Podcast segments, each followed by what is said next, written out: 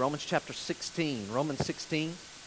So last week, in a chapter of 27 verses, we covered 16 of those verses. And as you see on your handout, we're not covering 16 verses today. We're only going to cover four verses. And I'll go ahead and tell you that today is probably not a goosebump type service, and that's okay. Every service is not that way. So uh, last week we saw 16 verses as Paul is winding down the book of Romans. The first two in chapter 16, he's commending this lady named Phoebe who is carrying the letter from Corinth to the churches at Rome. So he's commending her. She's a sister, she's a servant, she's a giver, a patron, so take care of her needs. And then he goes on this list of 26 different people that he knows by name, and he knows where they're at. And that's very challenging to me that Paul, with all the churches that he's involved with, knows where these 26 folks are at, and he greets them by name or families and groups and others that are not even listed by name. And not on the screen, but before we read our text, um, we'll see the last verse uh, that we looked at last week, verse 16. Paul says, Greet one another. We looked at six points in last week's message. The last one was brought out of verse 16. Greet one another with a holy kiss. Okay? So we didn't take that literally. We saw that was probably cultural, and that could really be taken as inappropriate in our culture. But we replaced that physical expression of unity and love with a hearty handshake and appropriate hug. And so I've had some of those already today. And I hope you have too. And so hopefully you remember that message and you like putting it into practice. But Paul is going to do a very quick, almost an abrupt pivot from welcoming and expressing a physical love and unity to one another to, uh oh, some folks are going to try to take advantage of that. And I think we are a loving church. And I'm very thankful for that. And I think we've, the two years I've been here, we're a very unified church.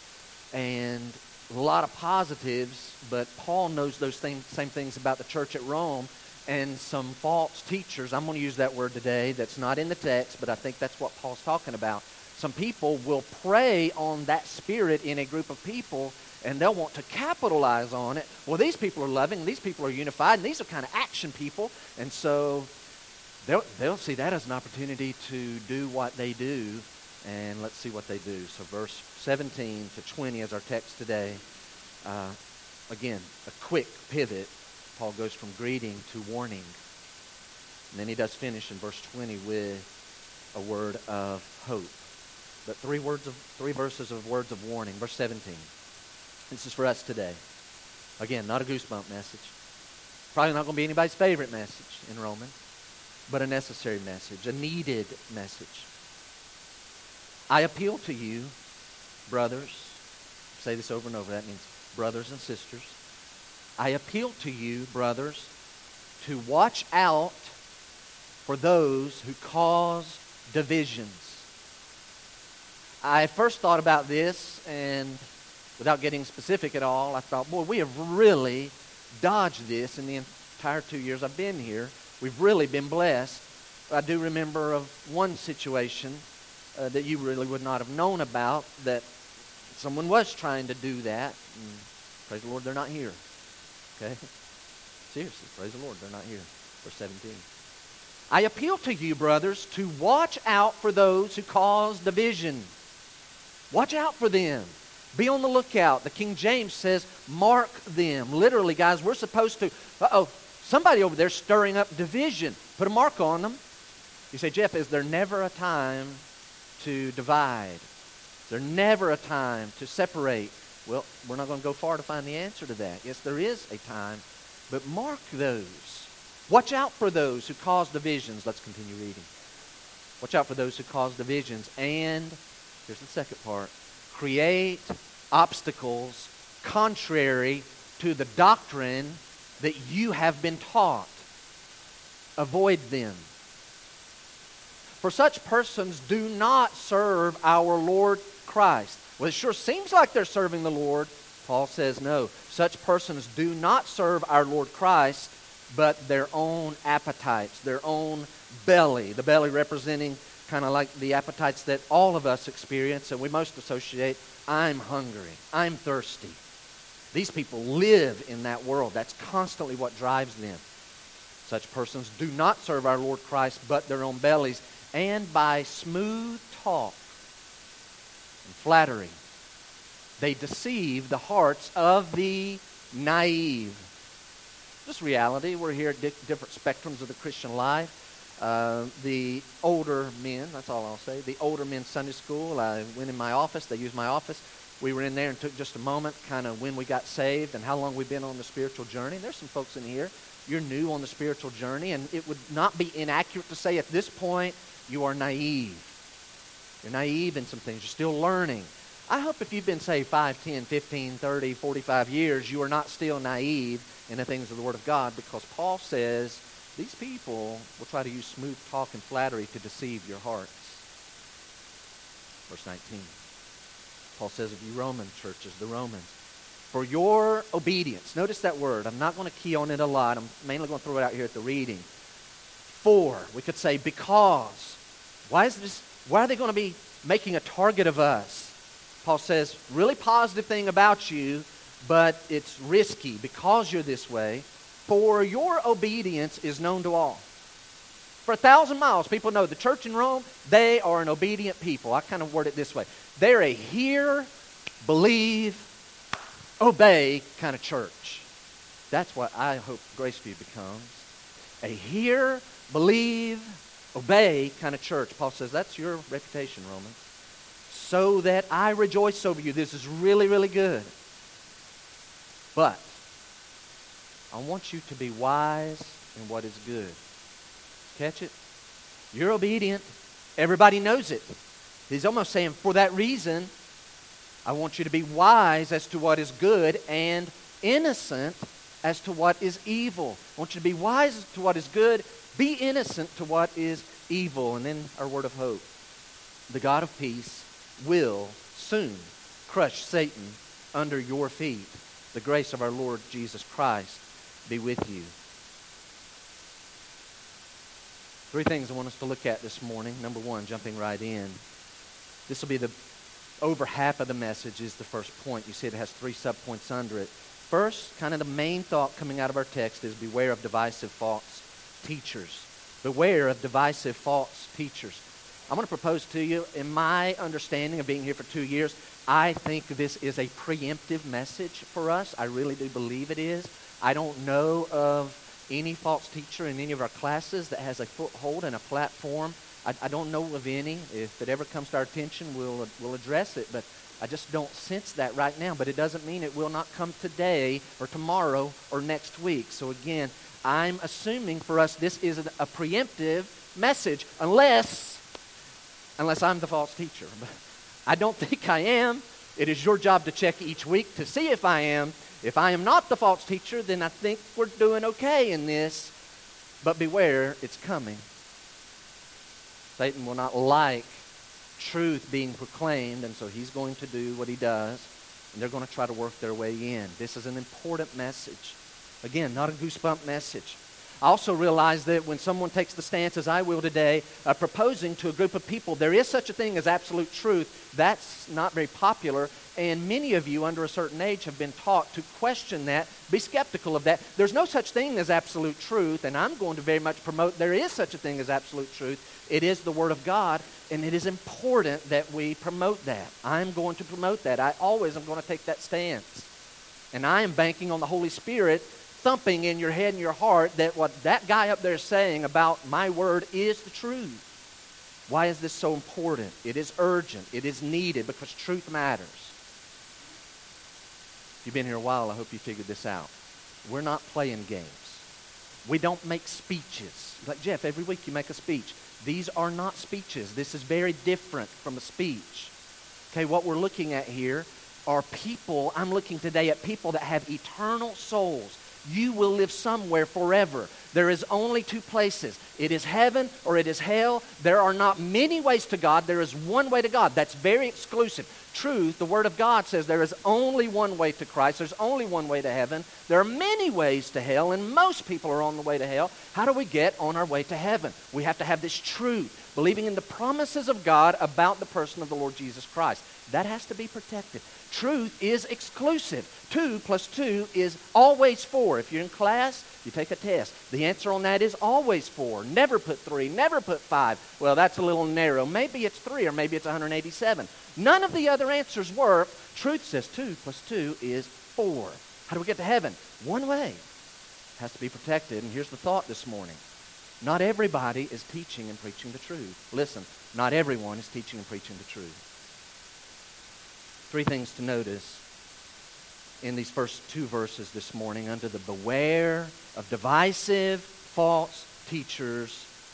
Three things. Number one, Paul gives us the marks of false teachers. Notice with me the marks of false teachers. Go to verse 17. I appeal to you, brothers, to watch out for those who cause divisions and create obstacles contrary to the doctrine that you have been taught. Again, the King James, mark them, put a mark on them, be watching for them. Come in every week with your radar up. But I must begin here, okay? I want to be careful. I don't want us to be extremists in this, and so I want to share what I think is a balanced approach to this verse. All right? We'll begin with this statement. Check me out. Is this true or not? I want to propose to you there is a difference between incomplete doctrine and false teaching. So I don't want us to be extremists. Somebody has a take on a verse that's a little different than, than yours or someone else that you've heard about and you respect this other person. They, false teacher, careful. There's a difference between incomplete doctrine. Listen, all of us are there. Everybody in the building, myself included. We are all in the category of having incomplete doctrine. There's a difference between incomplete doctrine and a false teacher. Uh, incomplete doctrine must be a false teacher. Don't do that. Remember last week? I had this guy named Apollos. He was a Jew. He's out of Alexandria, Egypt. He comes up to Ephesus. There's a couple there named Aquila and Priscilla. They've been discipled by Paul. Paul starts a little work there in Ephesus. Paul goes back to Jerusalem. In comes Apollos. Apollos is very gifted. Apollos is called mighty in the scriptures. He's really well versed in the Old Testament. He knows, his, he knows a lot about the Word of God. He's a very powerful speaker, very fervent, the Bible says, very effective.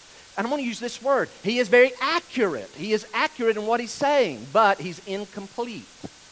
And so as Aquila and Priscilla are hearing this man preach, again, accurate, effective, gifted, fervent, all these wonderful things, but he's, just, he's incomplete.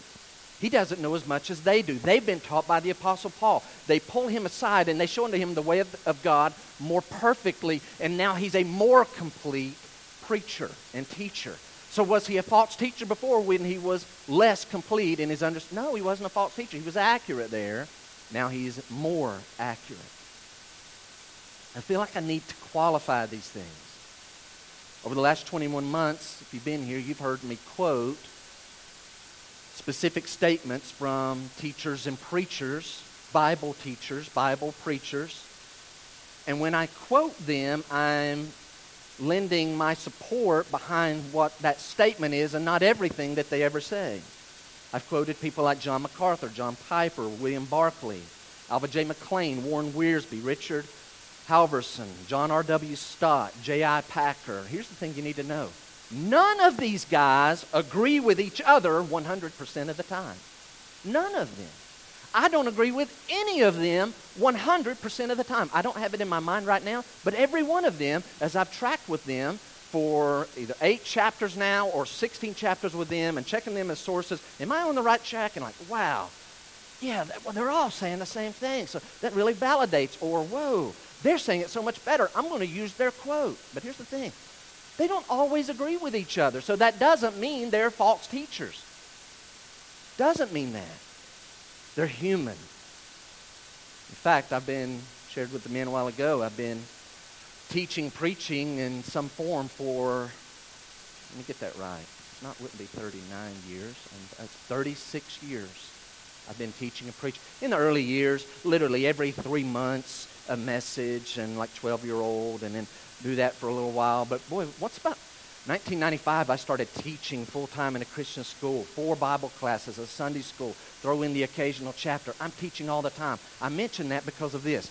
There are things over the last 36 years that I now don't agree with that I said earlier. So I guess you was a false teacher back then, and now you're a true teacher. No, I was incomplete, inaccurate in some things. One major thing that I had a huge shift in that I have shared with you as we've gone through the book of Romans. Any preacher who's paying attention and honest would say if they preach very long, uh, they would change some things from their past. Why? Hear me. We are fallible. You're fallible. None of us are inspired apostles. That's why, here's an important statement. When you come to the house of God, you need to know what the Holy Spirit sounds like and constantly be checking the teachers and preachers by the message of the Word of God. Or what they saying, is it lining up with the Scriptures? I'm going to go ahead and tell you never assume I'm telling the truth. Never take my word for it and don't take your word for it. Let's take the Word of God's word for it. It's very important. So, inaccurate, a little bit inaccurate in one of the things, you know, some portion of Scripture doesn't automatically mean, oh, that's a false teacher. He messed that up. Not listen to him ever again. Doesn't mean that. Incomplete doesn't mean false teacher. One more quick point. I want to get this in. It doesn't affect everybody here, but it needs said. This text, verse number 17, is not a proof text for some folks. This really does happen who like to sit in their little cave. That's what I kind of picture them in.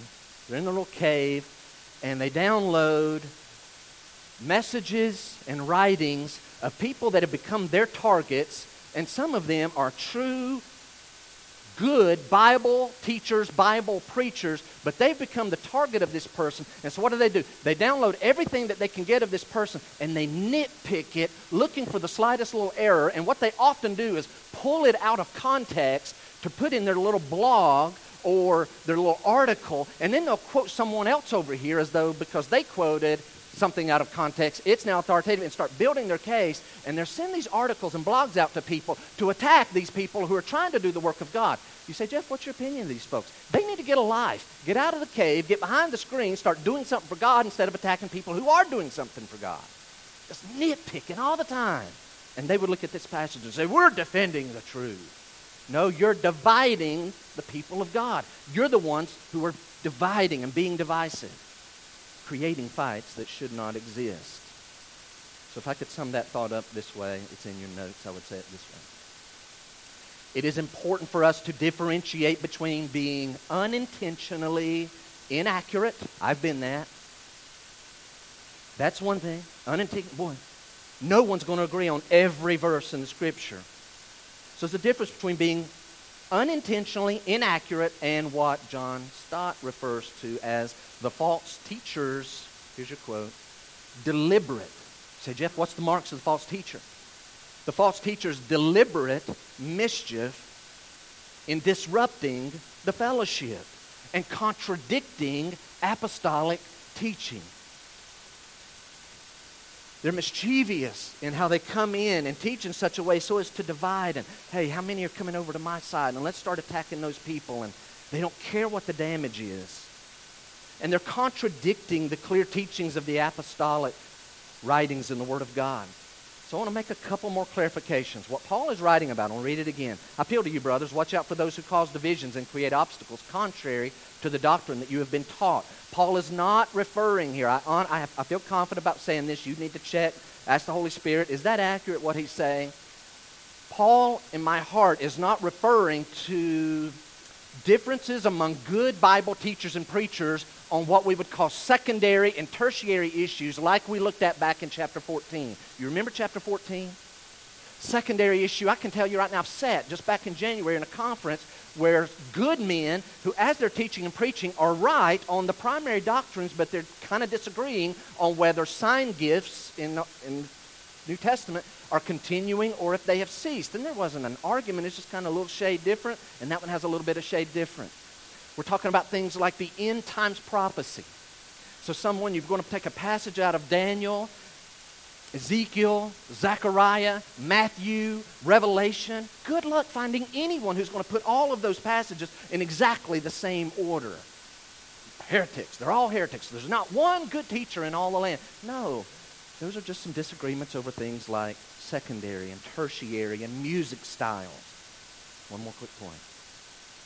Paul is not referring to Christians who are overly sensitive in their conscience and have too many rules. This is not what he's referring to. Someone's too strict on themselves and they live their Christian life by not doing that and not doing that and they force themselves to do that. Oh, we need to separate from them. They're false teachers. No, remember chapter 14. They are to be welcomed. We welcome the weak in the faith.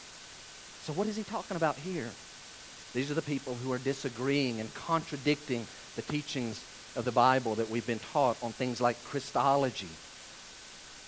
Here's, here's, here's, I'm going to give you three categories. You want, to, you want to find a false teacher? Find out what they're saying about Jesus. Is Jesus the Son of God? Is he God? Is he also human? Is he fully God and fully human? Find out what they believe about the Bible. Do they say, yeah, the Bible contains the Word of God, or do they say that all Scripture is given by inspiration of God? All Scripture is profitable.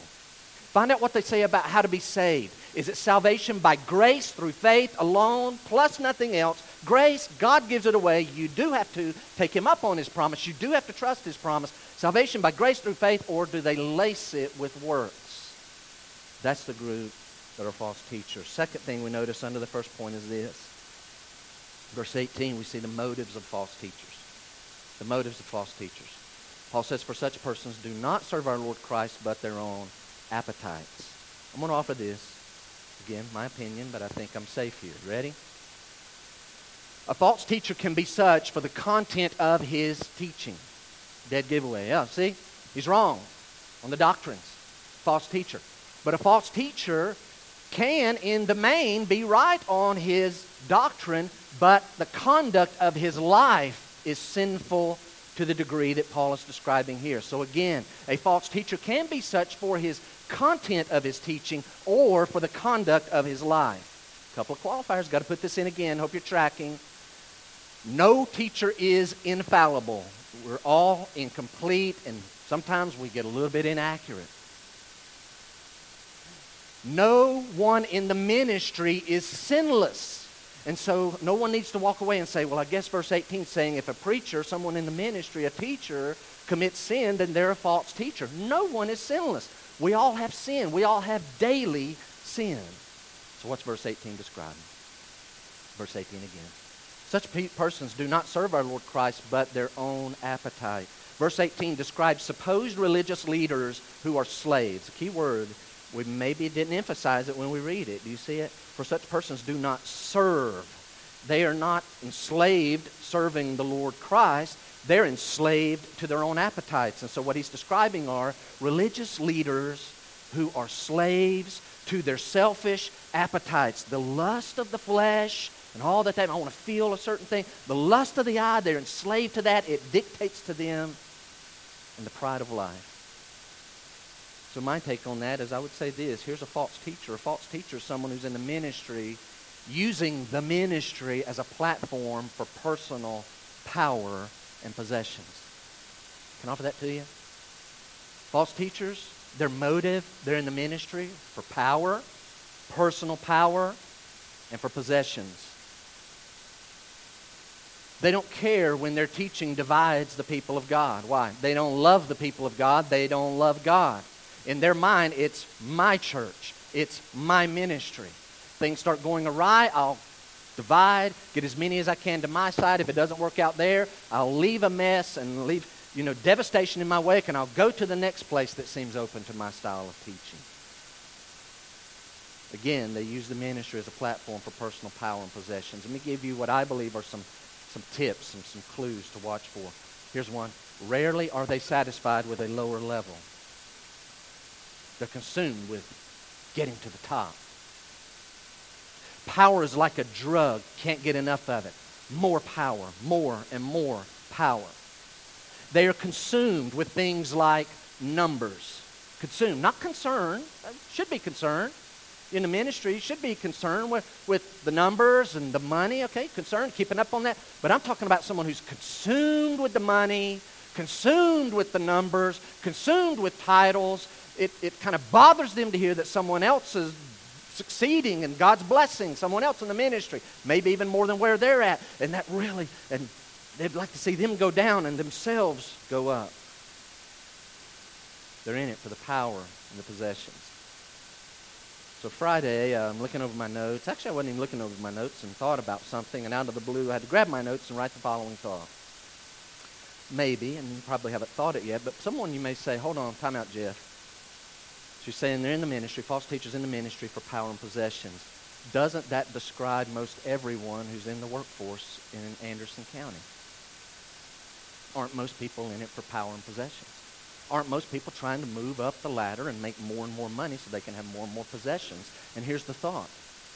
So if that's what's happening with most people, and it probably is, so then what's wrong if the minister is doing the same thing? Does that make him a false teacher?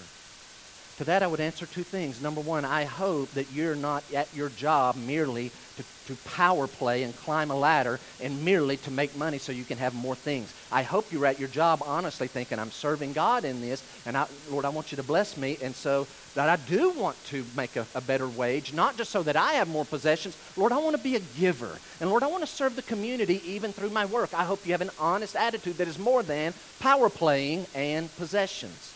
Second thing I would say is this, going back to the minister. So does that make him false teacher if everyone else is doing it? My answer to that would be this. Those who are in the ministry are supposed to be espousing and modeling the teachings of the Bible and of the Lord Jesus Christ. And if they have those motives as their motive, then they apparently don't know the teachings of the Bible or the teachings of Christ, or they know them, but they don't follow their own preaching. They don't follow their own teaching. And so for that reason, I'd say, yes, they are disqualified. They are disqualified. Again, I hope you're not at your job for power and possessions merely, but if someone's in the ministry, you're disqualified. Get out if that's what motivates you. So if someone says, hey, why are you in the ministry? If their answer goes something like this, well, I just figured that since I'm a good talker, that was an area I could do well for myself. The ministry isn't about doing well for yourself. The ministry is about doing well for the Lord. It's about Himself, not yourself. Third, would you notice not only their marks and their motives, but we see in the second part of, third part of uh, verse 18, the methods of false teachers. The methods.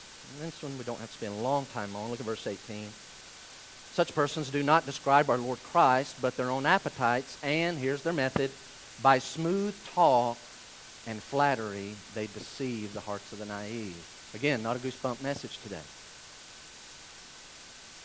By smooth talk and flattery, they deceive the hearts of the naive. Smooth talk, flattery. What can we learn? Ready? False teachers within a church are not immediately recognizable. They will not be a dead giveaway. They will not be wearing a sign. They'll not walk in the door and I go greet them. Hey, welcome to Graceview. Good to have you. My name's Jeff. Oh, my name's Joe Bob. I'm a false teacher looking for a church. Looks like got a group here. And uh, maybe I can get a foothold here. Oh, good to have you, man. Come right on up front row. Sit with me. This is great. Good to have you. They're never going to do that. They're not going to be made obvious by harsh tones. Ooh, that guy's mean. I bet he's a false teacher harsh expressions. No, they're going to speak well. They're going to speak convincingly. They're going to come across as really nice. Going to come across as kind. Listen, they're going to use Bible terminology, Bible words. Now, they have different meanings when they use them, but that's how they're going to come across. They're going to use flattery. You know what flattery is? It's telling you what you want to hear. They tell you what you want to hear. And by the way, there's small groups of people who like hard, screaming, angry, mean, us against the world messages, but most people like the health and wealth messages. They're going to find their group and they're going to tell you what you want to hear. So beware.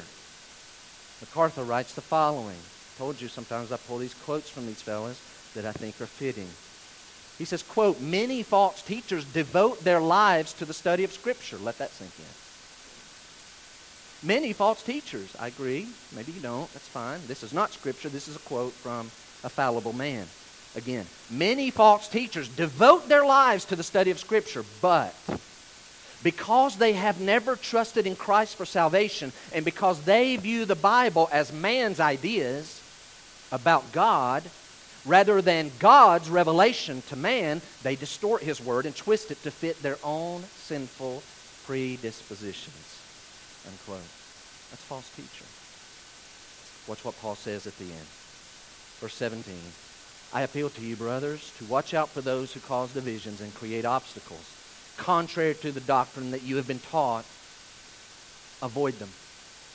Avoid them. Real simple.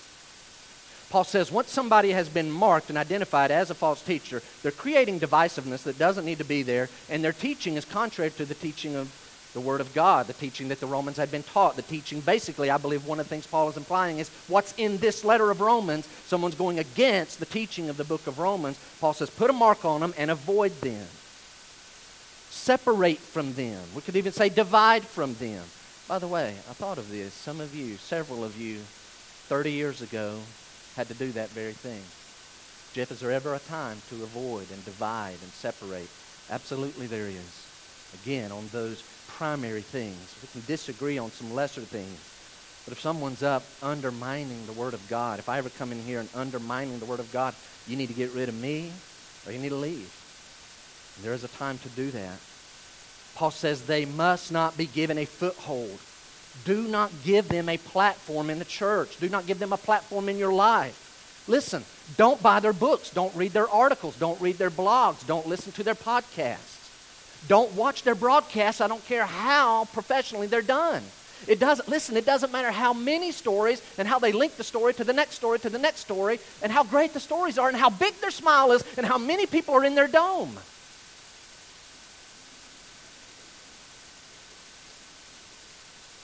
It doesn't matter if they have college. Don't attend their college. Don't take their courses. Check them. How do you get saved? You never talk about how to get saved. You're always on there, and you pin them down, you find out you don't believe how the Bible says to get saved. Don't follow those people. False teaching. I can say it this way not everyone with a book or a school or a broadcast or a pulpit is God's man. Be selective. Be real selective. The next note is this. We're not looking for spiritual fights. Please understand. I hope I made that clear earlier. Hey, it's not just unintentional inaccuracy on a secondary, tertiary passage that is unclear that good people, good men, good women disagree on. We're not talking about that. Here's what we cannot do we cannot coddle heresy by sacrificing the truth for the sake of a supposed false peace, false unity. Listen, I know they believe that about salvation. We believe this about salvation, but can't we just get along? Okay, they think Jesus is that. Maybe they think he really didn't become human. He was just kind of a ghost, and we believe he really did become human and yet remained God. Can't we just get along? No, we cannot. Cannot. They cannot have a platform among us. We cannot unify on that. That is a time to break the peace. Avoid them. Paul literally says, avoid. So, our second point this morning Look at verse 19. For your obedience is known to all, so that I rejoice over you, but I want you to be wise as to what is good and innocent to what is evil. Very simple second point. Be wise as to what is good. Be wise as to what is good. Talk about that for just a minute. Ready? Be wise. Grace to you. Be wise as to what is good. Before I launch into that, would you look back just for a moment at verse 17? Did you catch the paradox? The first five, ten times I read verse, these four verses, I did not catch it. It was later on that this kind of jumped at me and it bothered me a little bit. And I'm thinking, that's almost hypocritical. Did you catch it? And then one of the people that I referred to earlier also spotted this. And I noticed that they had an issue with it and came to the same conclusion. So it kind of validated what I'm going to propose to you. Look at verse 17. Do you see the paradox? Here it comes. I appeal to you, brothers, watch out for those who cause divisions. Watch out for them. They're separating, they're dividing, they're pulling apart, and they create obstacles contrary to the doctrine that you have been taught. Avoid them. Somebody comes in and they're dividing. Divide from them. They're causing division. So you divide from them. And here's the real problem that I ran into. I've seen this. The difficult part is some folks will use the end of verse 17 avoid them, come over here with me, apart from them. And the way they're doing it and what they're doing it over is nothing more than fulfilling the first part of verse 17. They're being the divisive person, but they're using the end of verse 17 as the rallying cry divide, separate with me, come apart. Well, Jeff, hold on. This is confusing. So I have to ask myself this question Who's to say I'm not doing that right now? Jeff, just a while ago, you told us don't buy their books, don't watch their broadcasts, don't give them a platform, don't go to their colleges, don't take their courses. You're telling us separate, divide. Maybe you're the guy. Maybe you're the one that's 17A. Maybe you're the divisive person. Furthermore, we got to ask ourselves this How do we know we're correct? How do you know you're correct? Hey, wait a minute. We're over here getting ready to divide on something. We think this is strong enough. Maybe we're the ones. Maybe we shouldn't be dividing. There's this tension. I want to propose to you that the key to the paradox is the word doctrine that's taught in the Bible. This is the key. This is the part of the message that I realize is going to get familiar for those of you that have been in church a long time. And you're going to be tempted to kind of tune out the next few minutes. Please don't what Paul is calling for Christians to be so in tune with God. I know God, so in tune with His Holy Spirit. The Holy Spirit, I know what you sound like. I've been walking with you through the week. We've been meeting in the Word of God. You talk with me. I know God. I know what He sounds like. I know His Word. I'm so familiar with His Word that you use the Word of God as the dividing line to determine what is a false teacher and not your feelings and not what someone else says. You're going to use the Word of God to pull out a false teacher. Use the Word of God as a reason to pull apart and avoid. So I got to ask you this this morning. Don't tune out here. Can you use the Word of God to spot false teaching like, uh-oh, that's not right? When you hear it on the radio, when you see it on television. Not everybody on radio and television are God's people. When you hear it and see it, can you spot it quickly? Nothing original what I'm about to say. You've heard this.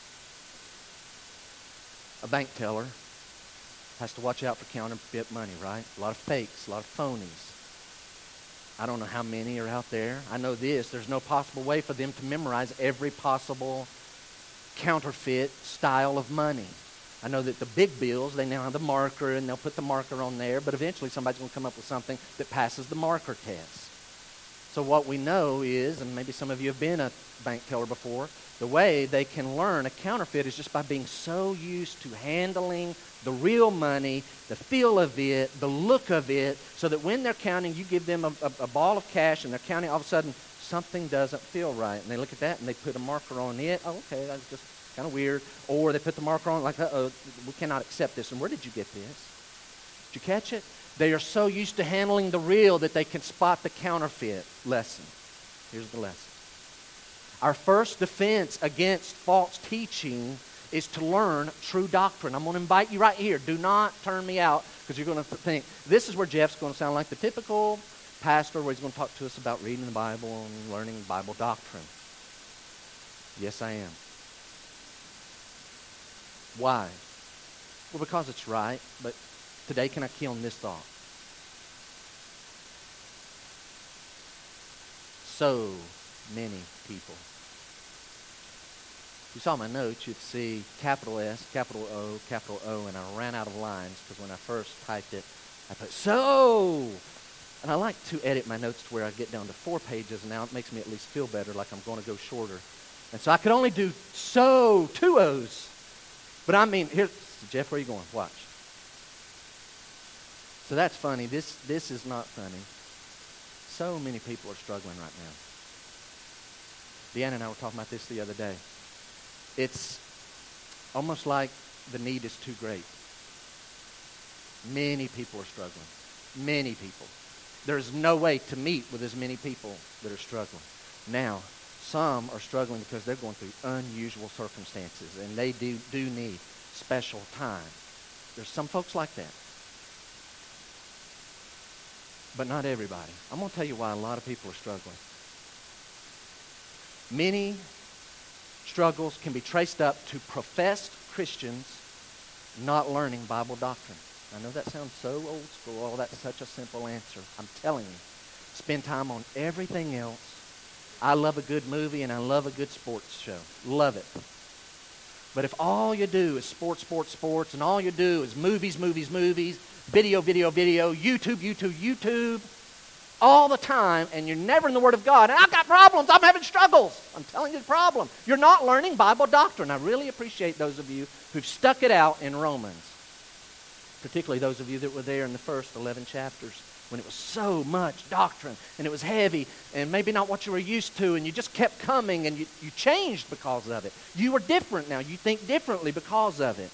Your appetite is a little different. I'll tell you the second reason why a lot of people are struggling. Many have not learned Bible doctrine, and others who have learned it are not obeying Bible doctrine. Paul says of the Roman church, verse 19, Your obedience is known to all, so that I rejoice over you. I love that about you, but here's the warning it's risky to be a hear, believe, obey kind of church because false teachers are going to see that as really fertile ground for them. They love, oh, look like you, got, you people take action and get behind, and that's the kind of people I want to influence. So Paul says you got to be especially careful. Listen, careful for what? Be wise. Be wise in what is good. I think what he's talking about here is the Word of God. Be wise in the Word of God. Be wise in what is good. And then we have the end of verse 19. Would you look at it? I didn't have room for this. The second point is really two parts. I only had room on your handout for one, the first part. It is two parts, though. Be wise to what is good and innocent to what is evil. Be innocent as to what is evil. Right here is where I'm going to take a little detour. There's a lot of ways I could go here, but I'm going to really target probably only 20% of our audience, maybe 25. It's our youngest people that are in here. Young people, I want you to listen. The Bible, Paul is saying, I want you to be wise as to what is good, and I want you to be innocent as to what is evil. Having worked with young people many years, in Christian settings, I'll just tell you, mainly what I'm talking about is a Christian school environment. I've seen this following played out several times. I've sensed that some of the young people in the settings that I've just described, sometimes they feel like they are lagging behind their peers in life experiences because they're in their late teens. They're 16, 18, even 20, 22 years old and still haven't dabbled in alcohol. Everybody's doing it. That literally is the word on the street. Oh, everybody, everybody's doing it. And here they are, they haven't. They feel weird for it. I'm missing out. Everybody else has done this. They're 16, 18, 20 years old, and they've yet to dabble with drugs. Again, you haven't even done that. Everybody did that when they were 12, man. You haven't lived. What's the matter with you? Listen, I can fix you up on that. You come out Friday night. We'll, we'll fix you. hey, did you know that he. Here's one. They're 16, 18, 20 years old, and they've yet to dabble into sexual activity. And this is what bothers me. It doesn't make me angry at our young people that are innocent. It's that they feel such tremendous, tremendous peer pressure and I've seen them interact. And it's almost as though they feel a sense of shame for their innocence. Think about that phrase. They really do. Because they're outnumbered. You say, Jeff, where is this at? Oh, yeah, Jeff, I remember when I was a kid, I felt that peer pressure. Guys, it's worse. It's worse. Listen, it's on the bus, it's in the hallway, it's in the cafeteria, it's in the locker, it's at the game on Friday night, and now they can't even go home and escape at home. It's on their phone and the social media in their bedroom. It is always right there. I'm the weird one. And some of them are sitting right here this morning. And you're tempted to feel ashamed for innocence. Think about that. Let's go to prison. And let's say 94% of the people there are guilty and 6% are innocent. Are you going to feel guilty and ashamed I'm innocent and they're all guilty. Uh, hello? This is not a bad thing. Sorry that you're here and having to experience this. It's a good thing that you're innocent. Don't lose your innocence. I know I'm not talking a lot to the adults right now, but hopefully the Holy Spirit will make application for all of us. J.I. Packer writes the following. He wrote it in 1973. At first, I thought it's much more true now than it was then, but then I thought about what he wrote, and like I remember what they say of the 1960s, it was probably equally true then as it is now. So I want to be balanced. Here's what he writes. 1973, J.I. Packer wrote the following. He says, quote, Nowadays, you listening? Young people, listening? Nowadays, some will maintain, in the name of humanism, that the Puritan sexual morality of the Bible is inimical to the attainment of true human maturity. I'll read it again, telling you that the word inimical means obstructing. It's hindering, it's obstructing. Here it is again. He says, Some will maintain in the name of humanism that the Puritan sexual morality of the Bible is inimical to the attainment of true human maturity, and that a little more license makes for richer living. you haven't lived. That's what they're saying. You haven't lived. And it applies to those other areas. It kind of goes like this Hey, man, you've never had a drink? How old are you? Ha! Drink this, it'll make a man out of you. Oh, okay. Is that all it's going to take? Uh, let me have that. I didn't know that drinking something is going to make a man out of me instantly. You've never had that? Come on. You at least have to try just a few puffs of this. Come on. Everybody's doing it. It'll make a man out of you. You haven't lived if you haven't. How old are you, son? What's your girl's name? Let me tell you what to do next time. What's her name again? Right, let me tell you. You do that. Follow my instructions, and you'll be a man. You'll really start living. I'm with Packer, who writes the following. He says, Of this ideology, we would say that the proper name for it is not humanism, but brutism. Brutism. Sleeping all around.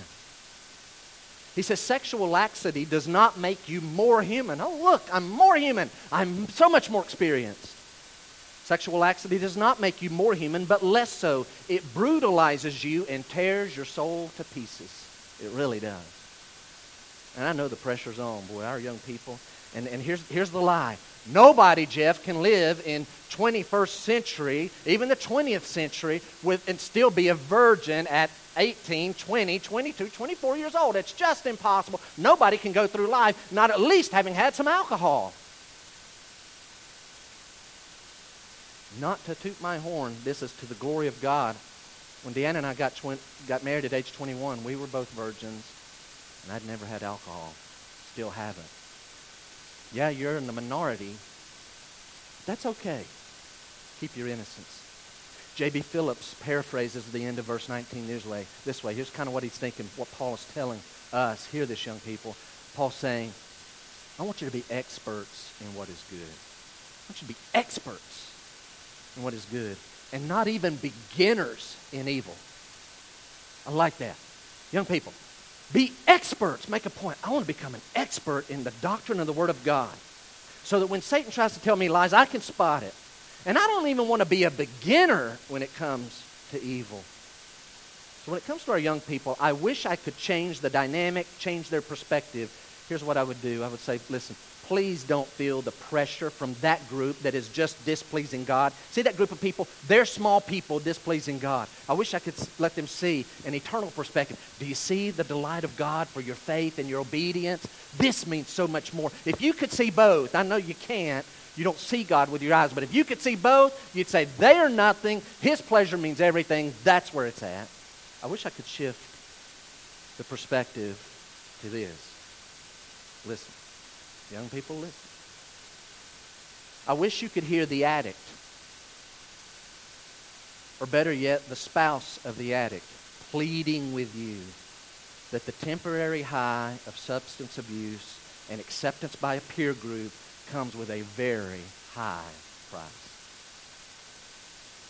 Can I say it this way, young people? No one begins by seeing themselves as that addict. Nobody starts that way. Yeah, give me some of that. Yeah, let me puff that, swallow that, shoot that. I want to become an addict. I want to lose my wife and my kids and my home and unable to keep a job. That's what I want. Nobody sees that. Nobody in the beginning sees himself with a teenage pregnancy. No one. No one sees and begins thinking, I want a bunch of emotional scars. I want spiritual guilt. I wish I could tell the young person in the moment of pressure, I wish they knew that here's important. Innocence in an area can be forfeited at any time in the future. Anytime. You can give up your innocence at any time, but you can never have it back. You never get it back. And I wish you could hear this. Many people who've lost their innocence see you with it, and they'd love to have what you have. You can get forgiveness, but you never get your innocence back. Adults, it's a simple question. What are you starting to dabble with that is evil, and you're starting to get a little experience in it that you need to stop? I'm going to let the Holy Spirit just take that question. Is there anything in your life you're starting to get a little bit of experience in it, and the Holy Spirit, through the Word of God in chapter 16, is saying, stop it. Don't even be a beginner. Don't become an expert in that. Be an expert in that which is good in the Word of God. Look at verse 20. So, our last thought, and I'll be very brief. I thought for a little while, like, boy, is this a whole other message? No, it's not. It's really, it's an end of this thought. So, we're being attacked by false teachers. So, that's why we need to really be expert in that which is good and innocent in that which is evil. So, verse 20, just as a word of hope, and I'll spend a moment on it. Paul says, The God of peace will soon crush Satan under your feet. Christian, hear this. The God of peace will soon crush Satan under your feet. The grace of our Lord Jesus Christ be with you. Share some thoughts. Godly churches, all Christians have a sworn enemy named Satan. You get that. He and his demonic hordes are the ones who are behind the false teachers. Satan and demonic forces hate truth that sets people free. They're the ones that the false teacher may not even know what's going on, but Satan is sinning. He's orchestrating. Hey, don't, don't be here anymore. I want you to go over there. Why? Because he knows God's doing something over there. I need to create a disruption. Go in there and divide those people. They may not even know that that's what their marching orders are. Listen to this. Very simple but straightforward. Satan is real. He is evil, very intelligent, very experienced. He's got some seven, eight, nine, ten thousand years of experience, head start on you and I. He is ruthless. He is powerful. And he's filled with hate. He hates you. He hates God. He hates the truth. But he's not God's equal. Let's be straight on that. He's not God's equal. He's not God's rival. Uh oh, there's God and there's Satan. And the battle is to decide who's going to. Listen, the battle is real, but the battle's already decided. God, God and Satan are not rivals. Satan is real. He is not omnipotent. He doesn't have all power. He has a lot more power than you or I. God is all powerful. Satan is not omnipresent. He's not like everywhere right now. He is one person in one place. I don't think he's at Graceview today. I really don't think he is here. I'm sure some of his are here, and I hope they're kind of being driven to the back. They're here about every week. They're going to harass you. This is real things. He's one person, one place. He is not omniscient. He does not know all things, but I do think he knows this. I'm about done. He knows. He has to know the Bible, the Word of God, is true. And so, I, honestly, I thought this week, when Satan reads verse 20, the God of peace will soon crush Satan under your feet, he knows the Bible's true. How do, how do you feel when you read that, by the way? I'm not talking to y'all. How do you feel? I wonder if it really irritates them, because we don't do this every week, when it really irritates them when we're preaching on passages. Is this kind of making them like, ah, I'm going to the backside of the parking lot while they're talking about that? This is real. They know it's going to happen. You need to be assured of our victory. Beware of divisive false teachers. Be wise in that which is good, but be assured of our victory. Thursdays are my crunch day, okay?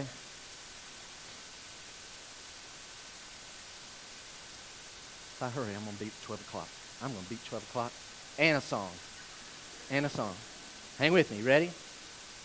So Thursday night, Thursdays are my crunch day. I have to finish my notes to get them to Renee so she can make screens and handouts on Friday. It was late Thursday night. Late. I won't tell you how late, but it was late. The next note that you're about to write on your handout took me 25 minutes. I wanted to give the note, but it took me probably 25, at least 25 minutes to check it. I didn't have a chart. Somebody out there has a chart. Somebody's made a statement. I could have quoted them. But I thought, is this true? And so I go back to Matthew, and I ended up flipping through not all 27 books, but all nine. This is important. How do we know this is really going to happen? Listen, guys leave you with this. All nine New Testament writers are inspired by God to write as a fact and a real event the return of the Lord Jesus Christ and his victory and the crushing of Satan. All nine of them. I checked Matthew. Is it in there? I found a passage in Matthew. Mark, Luke, John, Paul. Whoever wrote Hebrews, that one was a little tough. It wasn't in there a lot. I finally, I spent a lot of time in Hebrews. I'm flipping. Is it talk about the victory and the second coming? Fine. Hebrews, James, Peter, and Jude. All nine, let that sink in. All nine New Testament writers write about the return and the victory of the Lord as a real event. That's the key thing. It's a real event. It's going to happen really soon. We win. Now, Peter, won't turn there, but in 2 Peter chapter 3, Peter anticipates. There's these folks that say this Yeah, where is the promise of his coming? Y'all been saying that for years and years. Paul says in verse number uh, 20, the God of peace will soon crush. It's been 2,000 years. Doesn't sound so soon. Peter, anticipating that, says, Here's what you got to understand. A day with the Lord is a thousand years, and a thousand years is a day. So, guys, it's been a couple of days since God made this promise. It is soon. It is coming. You bow your head for a moment? Bow your head. I want to leave you with these exhortations from our passage. Here's the exhortation Graceview. You as an individual, hear this, don't tune out. Hate division. Hate it. Don't just link up with it. You sense somebody starting to cause division on the phone. Hey, pull apart over here for a little conversation. Hate it. Mark those who divide the people of God and create obstacles. Don't be part of that. To protect you and prepare you, I'm going to invite you. Would you even pray, like right now? Bring my voice and these exhortations into a prayer time with God. Lord, help me be a learner of Bible doctrines and help me be an obedient person. Not just a learner, but an obedient person. Obedient to God, make us an obedient to Jesus church, like the Romans. Not just an informed, oh, we, we're, we're knowledgeable. God, make us an obedient church that is also knowledgeable. Christian, keep your innocence. A young person, you're teetering, you feel battered, feel like you're the only one, or it's just you and two or three others. Keep your innocence in an area of evil. Everyone else may turn, you don't have to. Meet peer pressure with an eternal perspective. See the pleasure of God for your faith and your obedience. And Christian, hate division. Learn the doctrines. Be obedient. Value your innocence. But Christian, renew your faith right now. Faith, assurance, conviction. That's what Hebrews 11 says faith is. Assurance. Renew your assurance. Renew your conviction in the soon return of Jesus and the defeat of Satan. We win we must hold the line, keep loving people, loving them enough to tell them the truth. Father, thank you for these folks today. Would you please let us hate division? Lord, would you put a protection about us? Let the Holy Spirit protect us. But Lord, let us be on guard for false teachers. Father, I pray that this congregation would hold me and any other teacher or preacher accountable to preach your word and not just our opinions as authoritative. Lord, protect our young people. Let them value innocence. And Lord, let us be wise in the.